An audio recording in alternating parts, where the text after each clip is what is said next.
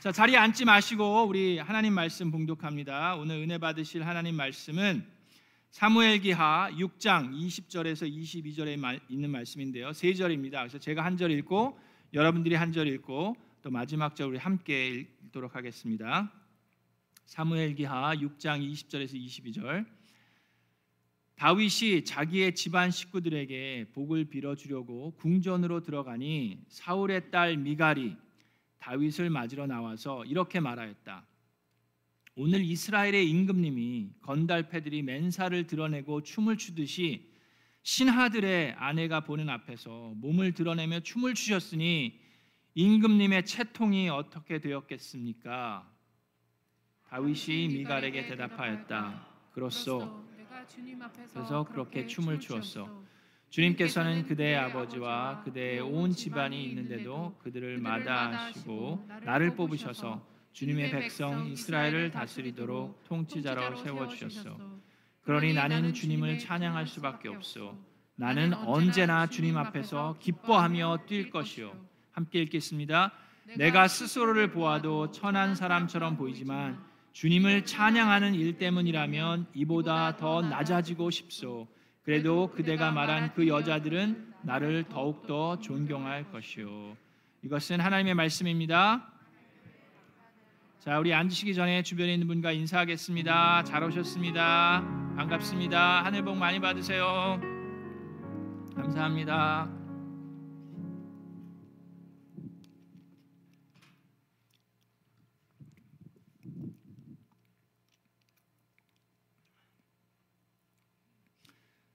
자, 제가 지난번 말씀 전했을 때는 이제 다윗의 어, 첫 번째 삶을 보면서 다윗이 골리앗을 무찌른 그 말씀으로 은혜를 받으면서 우리가 기적이 먼저입니까? 믿음이 먼저입니까? 라는 질문을 했습니다. 여러분 기억나시죠? 우리 인간들은 하나님 기적을 좀 보여주십시오. 그러면 믿겠습니다. 그런 생각을 많이 하는데 하나님께서는 많은 경우 믿음을 보시고 기적을 행하시는 일들을 우리는 성경을 통해서 우리는 알 수 있습니다. 자, 다음 주 주일날은 우리 김세원 전사님께서 새로 부임하셔서 김세원 전사님께서 말씀을 전해 주실 거고요. 그 다음 주에 이제 다윗의 마지막 부분에 대해서 이야기를 할 텐데 그래서 다윗은 이제 3주에 걸쳐서 얘기를 합니다. 오늘은 다윗이 승승장구하는 모습을 우리가 보게 됩니다. 그러면서 다윗의 삶을 통해서 우리가 배울 수 있는 것이 참 많이 있음을 알게 되는데 여러분 다윗 그러면 생각나는 게 뭡니까? 여러분 다윗 그러면 정말 대단한 왕, 왕 중에 왕, 뭐 이스라엘 백성 중에 가장 유명했던 왕, 골리앗을 무찌른 소년 다윗 그런 거 생각나고 정말 신실하고 성실하고 정말 성령 충만한 사람을 우리는 생각하게 됩니다. 다윗이 정말로 그랬어요. 그럼에도 불구하고 다윗도 보면 엄, 엄청나게 큰 죄악을 저지릅니다. 그건 이제 다음번 때 우리가 보게 될 텐데 포인트는 다윗도 여러분 잘 들여다보면 성경 말씀을 보면요. 우리랑 그렇게 아주 뭐 특별하고 능력이 뛰어나고 그런 사람이라기보다는 하나님께서 그를 택하셔서 하나님이 일하신 것을 볼 수가 있어요. 자, 그래서 하나님께서는 우리를 보면 능력이 있는 대단한 사람을 택하셔서 그래서 대단한 일을 하시는 게 아닙니다. 하나님께서는 평범한 사람을 택하셔서 하나님의 대단한 일들을 이루시는 것을 우리가 알 수 있습니다. 자, 그래서 오늘 이제 다윗의 모습을 볼 텐데요. 오늘은 사무엘기하 5장, 6장, 7장을 보는데 이 뒷배경을 좀 얘기해 드리면 다윗이 골리앗을 무찔렀습니다. 그렇죠? 그래서 이제 사람들이 막 다윗을 막 와 좋아하고 막 그래요. 사울 왕이 다윗을 본인의 사위로 삼습니다. 딸을 줘요.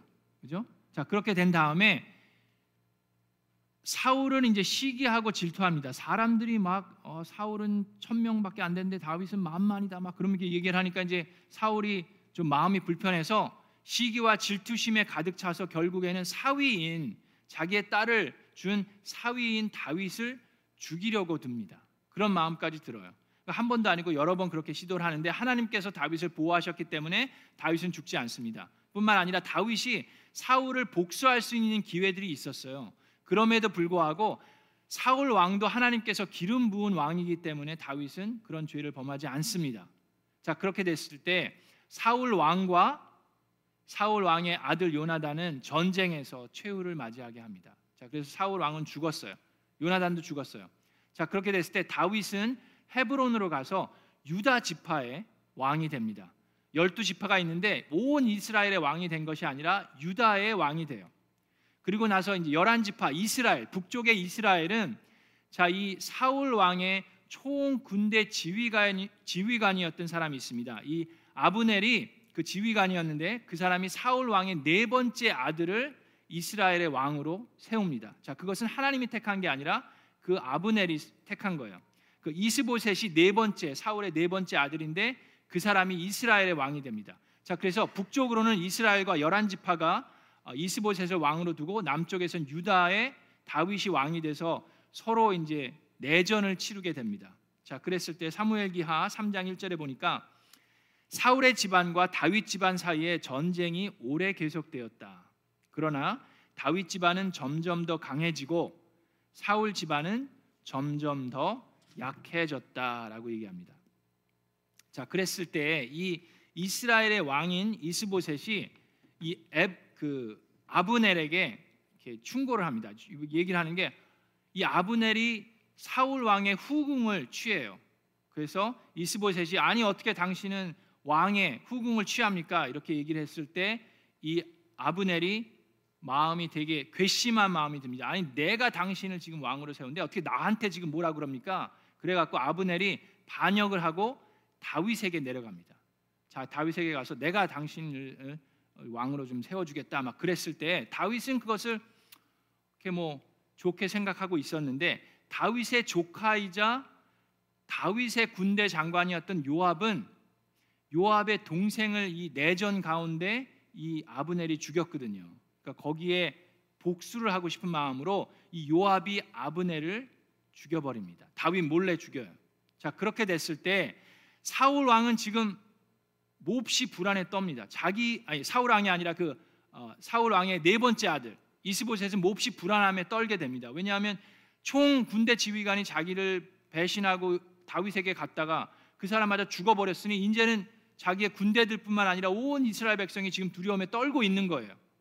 자 그렇게 됐을 때 그 이브노셋의 다른 장관들이 총 지휘가 아니라 다른 장관들이 어떻게 하냐면 다시금 이 이브노셋을 배신하고 반역을 일으켜서 그 이브노셋을 죽여버립니다. 그리고 목을 베서 그것을 가지고 다윗한테 찾아가요.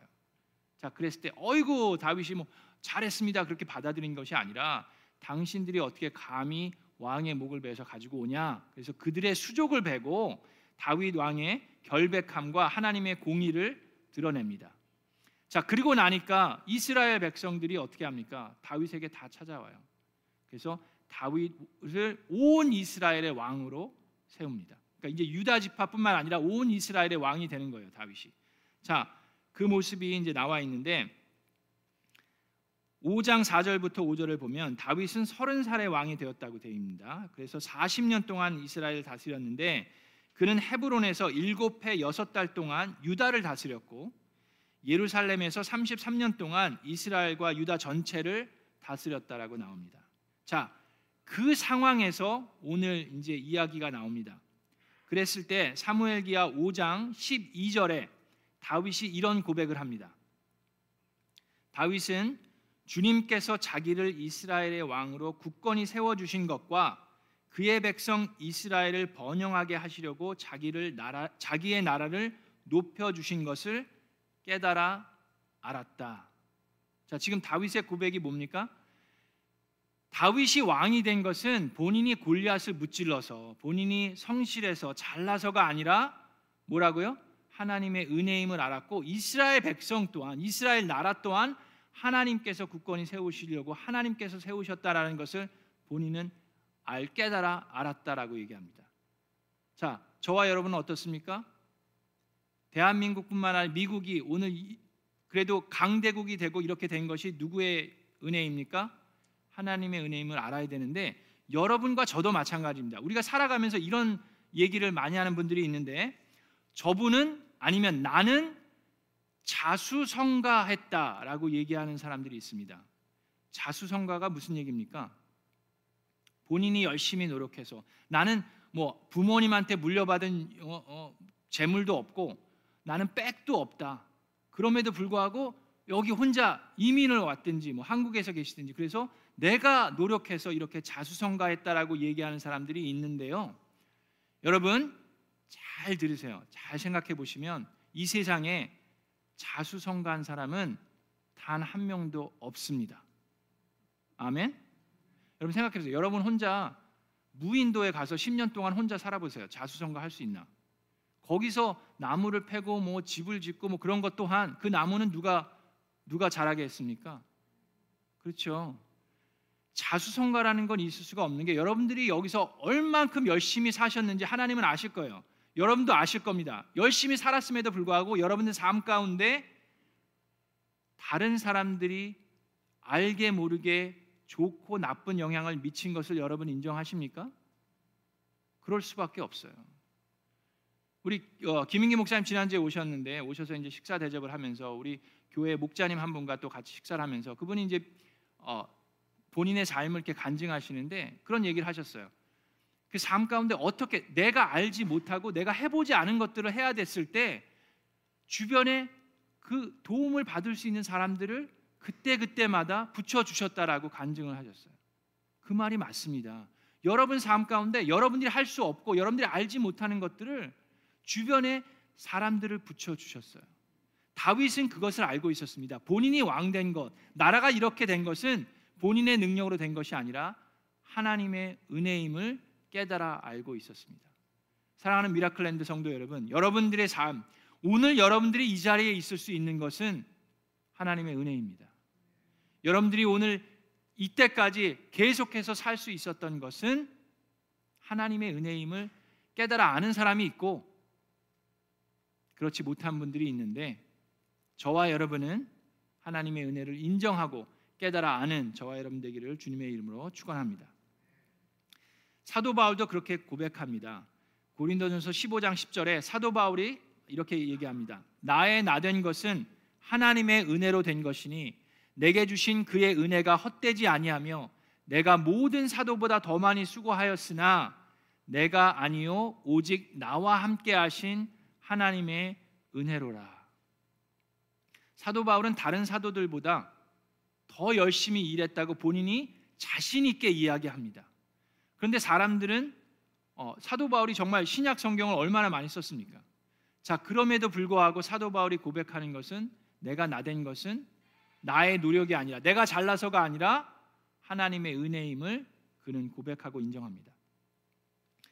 여러분 며칠 전에 제가 아들이 하나 있는데 승현이가 저에게 이런 이런 부탁을 했습니다. 아빠, 은행에 가서 100불짜리를 잔돈으로 좀 바꿔 주세요. 그러는 거예요. 1불짜리, 5불짜리, 10불짜리, 20불짜리로 좀 바꿔다 주세요.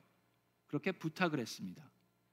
그래서 그렇게 했는데 마음이 좀 이, 이, 기분이 되게 이상하더라고요. 얘는 분명히 아빠한테 부탁을 했는데 저는 마치 얘가 심부름을 시킨 것 같은 아니 이게 아빠한테 심부름을 시키네 그런 느낌이 확 들었어요. 그 네가 네가 뭐 돈이 왜 필요하냐 그랬더니 저희 이제 집 바로 옆에 이제 미니 마트가 있어요. 그래서 누나랑 이제 뭐 과자 같은 거 사러 갔는데 100불짜리 안 받는 거죠. 그러니까 이게 소용이 없어요. 그러니까 1불짜리, 5불짜리 누나한테 돈을 꿨대요. 그러니까 그것도 갚아야 되는데 그래서 잔돈이 필요하니까 이거 100불짜리 은행에 갖고 와서 바꿔 달라는 거예요. 그래서 제가 바꿔다 줬습니다. 그러면서 승현이한테 한 얘기가 야, 이 돈이 누구 돈이냐? 100불짜리가 있으니까 제가 이 돈이 누구 돈이냐 그렇게 물어봤어요. 그랬더니 제가 또 잘 가르친 게 있어 가지고 승현이가 저한테 It's mine and yours 그렇게 얘기를 하더라고요. 내 거고 아빠 거다. 자 여기서 여러분에게 질문이 들어갑니다. 승현이가 가지고 있는 그 100불이 100불짜리가 승현이 겁니까 아닙니까? 승현이 것 맞습니다. 정답. 네. 승현이 거예요. 자, 그런데 승현이가 알아야 되는 게 있습니다. 그것은 그것이 누구의 덕분에 그 아이가 100불짜리를 받을 수 있습니까? 뭐 할아버지한테 세배한 돈, 뭐 고모 삼촌, 뭐 그 큰아빠한테 받은 뭐 그런 건데 그런 게 어떻게 생길 수 있죠?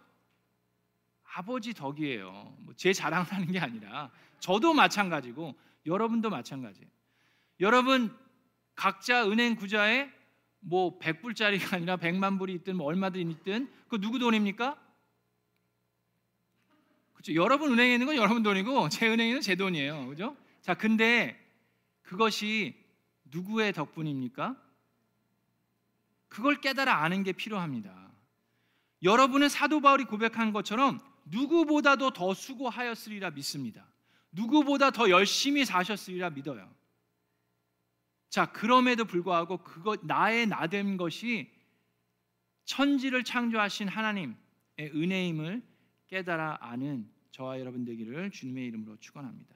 자, 그러는 가운데 다윗이 이렇게 왕이 됐어요. 그리고 하나님의 은혜임을 알았습니다. 그리고 나서 제일 처음으로 한 것이 있는데 그것이 바로 하나님의 법궤를 예루살렘으로 이제 예루살렘이 수도가 됐어요. 온 이스라엘의 수도가 됐습니다. 거기에 하나님의 법궤를 모시고 오는 것을 제일 처음으로 한 일 중에 하나입니다. 자, 사울 왕이 있었을 때 여러분 기억나십니까? 그 이 법궤가 블레셋에게 뺏겨간 적이 있어요. 그래서 7개월 동안 뺏겼는데 그 그로 인해서 블레셋 백성들이 아주 고난을 당하게 됩니다. 하나님의 법궤가 거기 있으니까 얼마나 그 저주를 받고 아주 힘들게 됐어요. 그래서 블레셋 사람들이 이걸 우리가 가만히 갖고 있으면 안 된다. 이건 돌려줘야 된다. 그래서 돌려주는데 사울 왕 시대에는 그것에 대해서 그렇게 중요하게 생각하지 않고 거의 방치되었습니다. 근데 다윗 왕이 됐을 때 이제 예루살렘으로 제일 처음 하고자 하는 게 하나님의 법궤를 모시고 오는 거예요. 그, 그 과정에도 우여곡절이 있습니다. 하나님의 법궤를 마음대로 다룰 수가 없어요. 하나님의 방식으로, 하나님의 방법으로 데리고 와야 되는데 하여튼 우여곡절 끝에 다윗이 드디어 그 하나님의 궤를 예루살렘으로 데리고 옵니다. 가지고 모시고 오는데 자, 그랬을 때 다윗은 너무나도 기뻐서 감사에 넘쳐서 예배를 드리고 찬양을 하면서 옵니다. 자, 그랬을 때 사무엘기하 6장 14절에 이렇게 나옵니다. 다윗은 모시로 만든 에본만을 걸치고 주님 앞에서 온 힘을 다하여 힘차게 춤을 추었다라고 얘기합니다. 그러면서 이제 백성들과 같이 예루살렘으로 오는 거예요. 자, 그랬을 때 그랬을 때 사무엘기하 6장 16절에 주님의 괴가 다윗성으로 들어올 때에 사울의 땅 미갈이 창 밖을 내다보다가 다윗 왕이 주님 앞에서 뛰면서 춤을 추는 것을 보고 마음속으로 그를 어떻게 했다고요? 업신 여겼다라고 얘기합니다. 자, 이 사건이 중요한데 이 사건으로 인해서 다윗과 미갈의 사이가 완전히 금이 나 버립니다. 자, 미갈이 누구냐 하면요.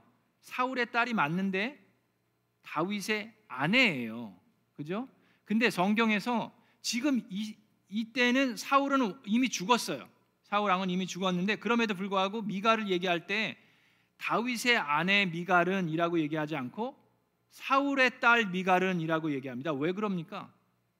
이 미갈의 모습을 보면 다윗의 아내로서 다윗과 비슷한 성품을 표현하는 게 아니라 도리어 사울 왕의 성품을 그녀의 삶을 통해서 묘사하고 있어요.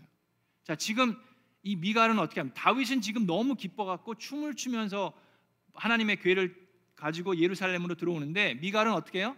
창가에서 내려다 봅니다. 다윗 성 안에서 높은 창가에서 이렇게 아래를 내려다 보면서 다윗을 보고 있는데 아니 남편이 지금 겉옷을 벗고 지금 저렇게 천하게 왕이 돼가지고 저런 모습으로 춤을 추고 오니 채통이 체면이 저게 뭔가 하면서 그를 업신 여겼다라고 얘기합니다. 자 여러분 미갈이 사울의 딸이 아니라 다윗의 아내로 살아가려고 했으면 성경에 기록된 것이 바뀌었겠죠. 그러면서 미갈이 그럼 그때 했어야 되는 게 뭡니까? 창가에서 이렇게 내려다보면 아이고 저 사람 뭐 하는 거예요 지금? 저는 정신이 있어 없어. 그게 아니라 미갈이 해야 되는 건 뭐예요? 창가에서 내려가서 내려가서 진짜 남편을 보면 아이고 여보 왔어요. 아이고 수고했어요. 법계가 왔네. 어? 법계 가지고 나 수고했어요. 아 그러면서 같이 기뻐하고 같이 즐거워하면서 같이 막 춤을 추고 그래야 되는 거 아닙니까? 만약에 미갈이 그랬으면 사울의 딸 미갈이 아니라 다윗의 아내 미갈이 됐을 겁니다. 근데 여기서 우리가 중요한 게 있어요. 우리도 마찬가지입니다. 다윗은 지금 예배를 드리는데 어떻게 예배를 드리냐면요.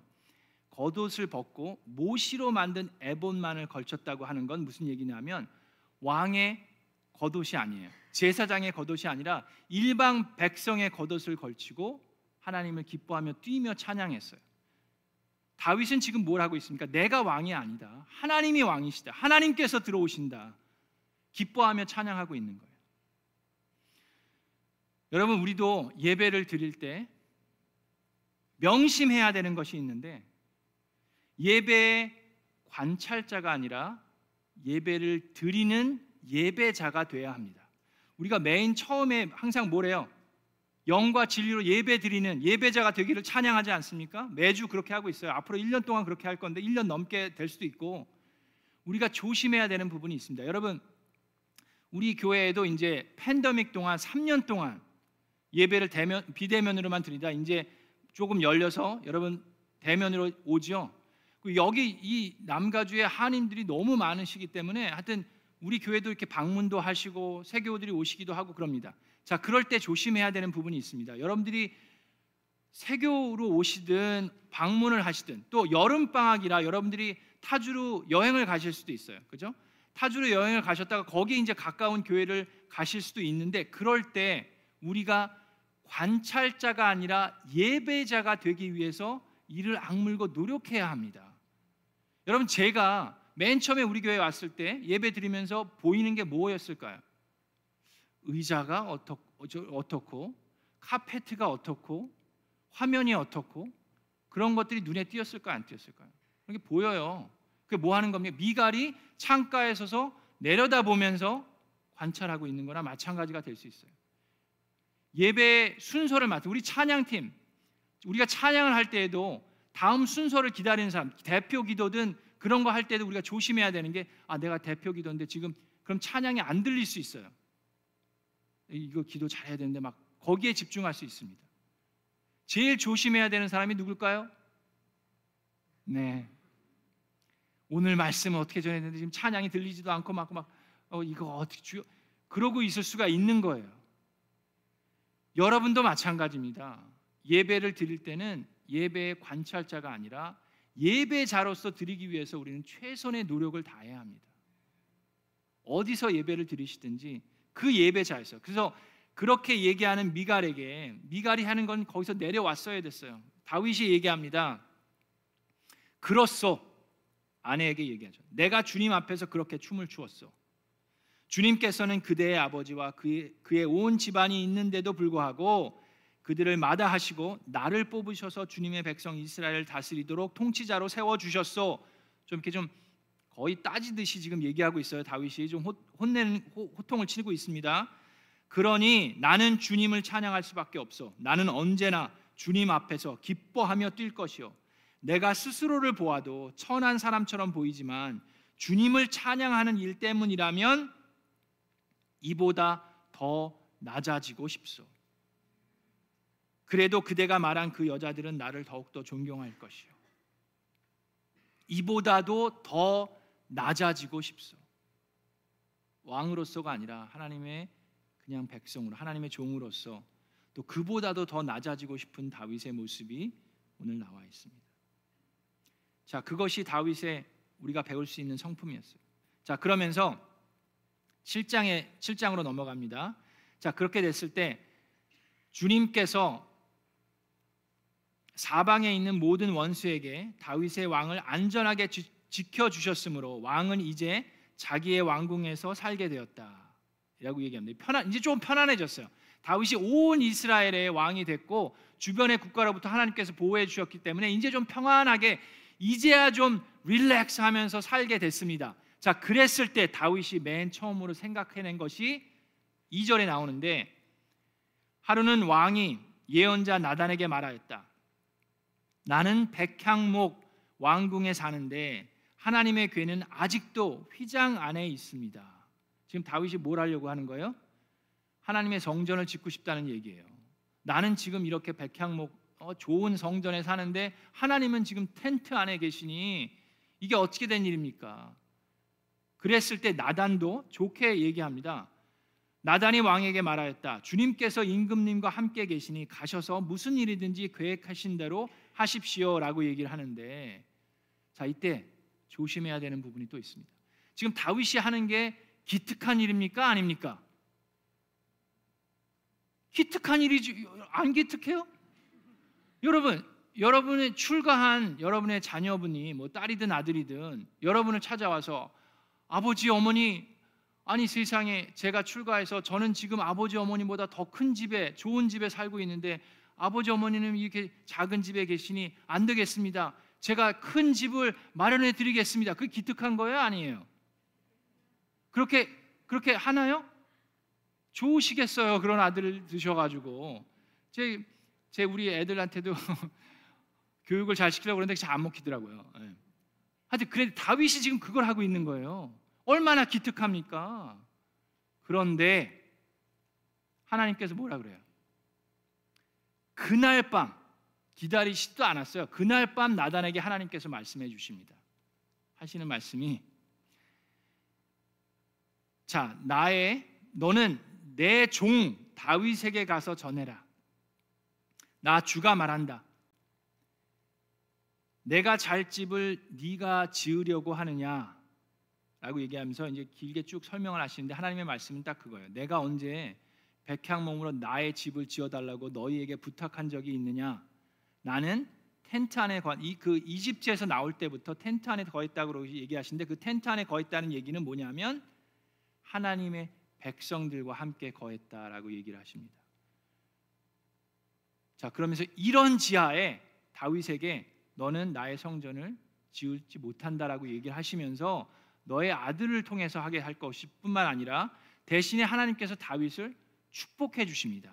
내가 너를 축복하고 너에게 사울과 같은 일이 없도록 보호하고 축복하겠다라고 축복의 말씀을 해 주셔요. 자, 여기서 우리가 중요한 것을 배울 것이 있습니다. 여러분, 우리가 믿음 생활을 하면서 은혜를 받고 하나님께 정말 놀라운 체험을 하면서 내가 나의 의지대로 뭔가 하나님을 위해서 좋은 것을 해보려고 할 때가 있습니다. 그것은 좋은 거예요. 그건 기특한 겁니다. 배은망덕한 게 아니라 정말 기특하고 좋은 겁니다. 그럼, 그럼에도 불구하고 그럴 때에 하나님께서 이런 지하에 지금은 아니다. 너는 아니다. 라고 얘기하실 수가 있습니다. 자, 그랬을 때 다윗이 섭섭하거나 서운한 마음이 드는 것이 아니라 다윗은 도리어 하나님께 감사와 찬양을 드렸습니다. 그리고 다윗이 뭘 했냐면 솔로몬이 성전을 지을 수 있도록 열심으로 준비해 줬습니다. 백향몽을 수, 숫자를 셀 수 없을 정도로 준비해 줬어요. 그리고 그것을 솔로몬에게 주면서 하나님의 성전을 지으라고 그것이 하나님의 뜻이라고 얘기를 해 줍니다. 그것이 다윗의 모습이었어요. 자, 저와 여러분도 마찬가지입니다. 여러분 우리가 살면서 어떨 때는 저는 우리 교회 그런 분들이 많았으면 좋겠는데 어떨 때 내가 하나님의 영광을 위해서 뭔가를 좀 해보겠습니다. 라고 얘기하시는 분들 있죠. 그런 걸 하지 말라는 게 아닙니다. 그런 건 해야 돼요.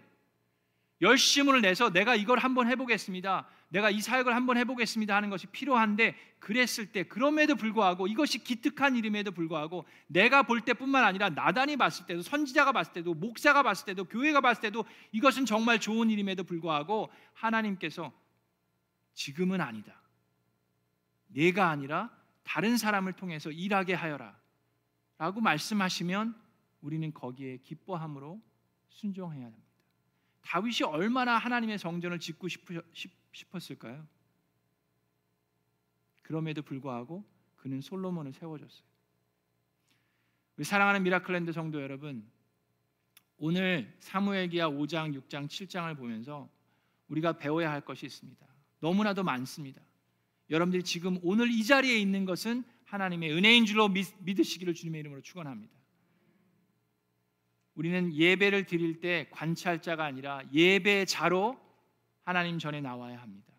여러분들 삶 가운데도 주일날 예배에도 이것저것을 관찰하는 자가 아니라 예배를 드리는 영과 진리로 예배를 드리는 저와 여러분 되기를 주님의 이름으로 축원합니다.